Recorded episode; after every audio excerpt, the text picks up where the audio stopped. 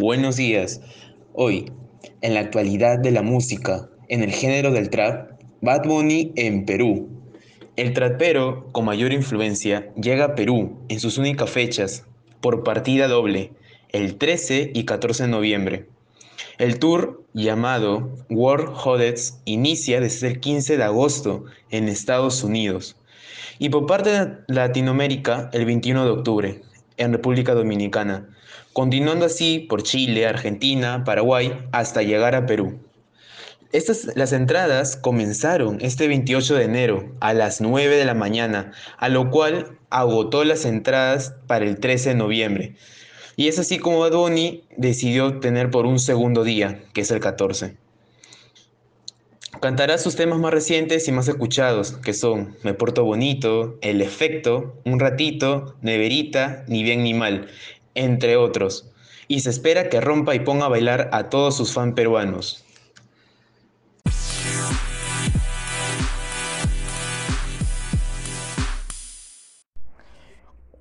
En Cultura eh, es un homenaje por los 60 años de poesía de Juan Cristóbal. Para el poeta Juan Cristóbal, nacido en Lima en 1941, la, la poesía nunca está callada. A veces se habla, eh, no sin belleza ni crítica, pero desde las formas de los poemas. Y también otras veces, como decía Javier, es una espada en el aire. Desde la forma del eh, ensayo y precisamente el lunes 29 de agosto, el autor de ese bello libro, El Osario de los Inocentes, eh, presentará su obra más reciente, que es eh, Agoniza las Palabras, que fue publicado por Arte Idea. La ceremonia se realizará en el marco de los encuentros arguedianos que organiza la gran intérprete de la canción andina, Margot Palomino. La, cita es en la casa del maestro, que es en Paseo Colón 215 en el cercado a las seis y media. La presentación del libro también es un homenaje al poeta que se ha denominado 60 años de poesía de Juan Cristóbal, en la que participarán como comentaristas Ricardo Ayón, Oscar Limache y Jorge Luis Roncal.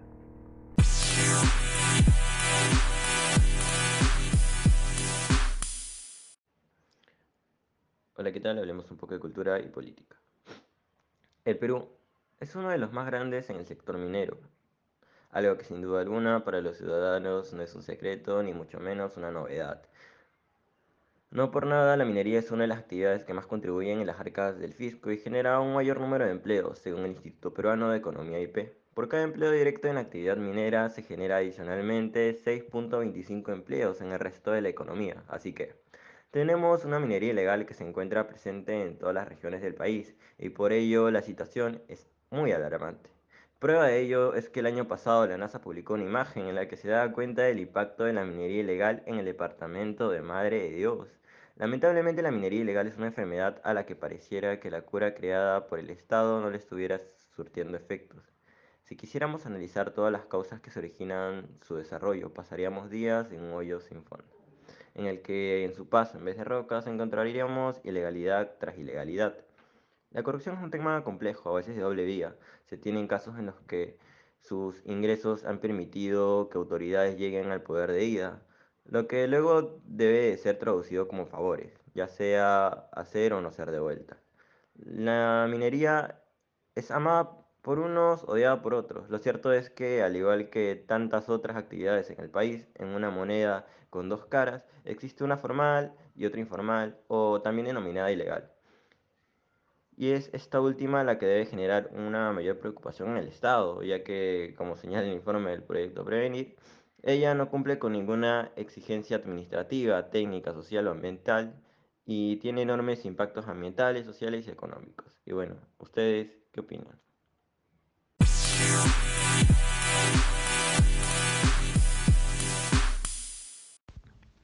Buenos días, ¿qué tal queridos oyentes? El día de hoy vamos a presentar una victoria peruana en el hermoso clásico del Pacífico. Ya sabemos que hace unos días, el día 29 de este presente mes, se jugó un partido de futsal de la selección peruana Down que derrotó por 4 goles a 3 a los chilenos, ya que días después se realizó otro encuentro donde la selección peruana se impuso por una goleada de 9 a 4, así consagrándose campeón del primer clásico del Pacífico.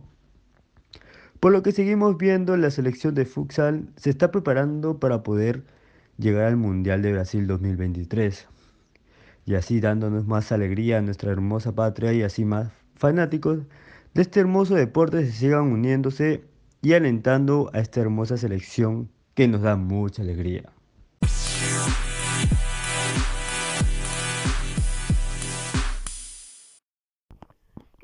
Oyentes? Me presento, soy Victoria Purizaca. A continuación vamos con el segmento salud. Retiro de mascarillas para estudiantes en los colegios es opcional. El actual gobierno oficializa el Decreto Supremo número 108 en lo que va del 2022, según la presidencia del Consejo de Ministros, el cual especifica lo siguiente. No es obligatorio que los estudiantes usen mascarillas mientras los docentes sigan portándolas y que el ambiente garantice una buena ventilación conforme a la normativa vigente. Cabe resaltar que esta decisión fue tomada en unanimidad por el gabinete en coordinación con el Ministerio de Salud tras realizar diversos estudios. Hay que considerar que el grupo etario comprendido se basa en el sector escolar, así que el rango varía entre los 5 y 17 años de edad, siendo estos el menos afectado por la COVID-19, y esta medida es parte de la reinserción a la normalidad y así facilitar la comunicación y el aprendizaje.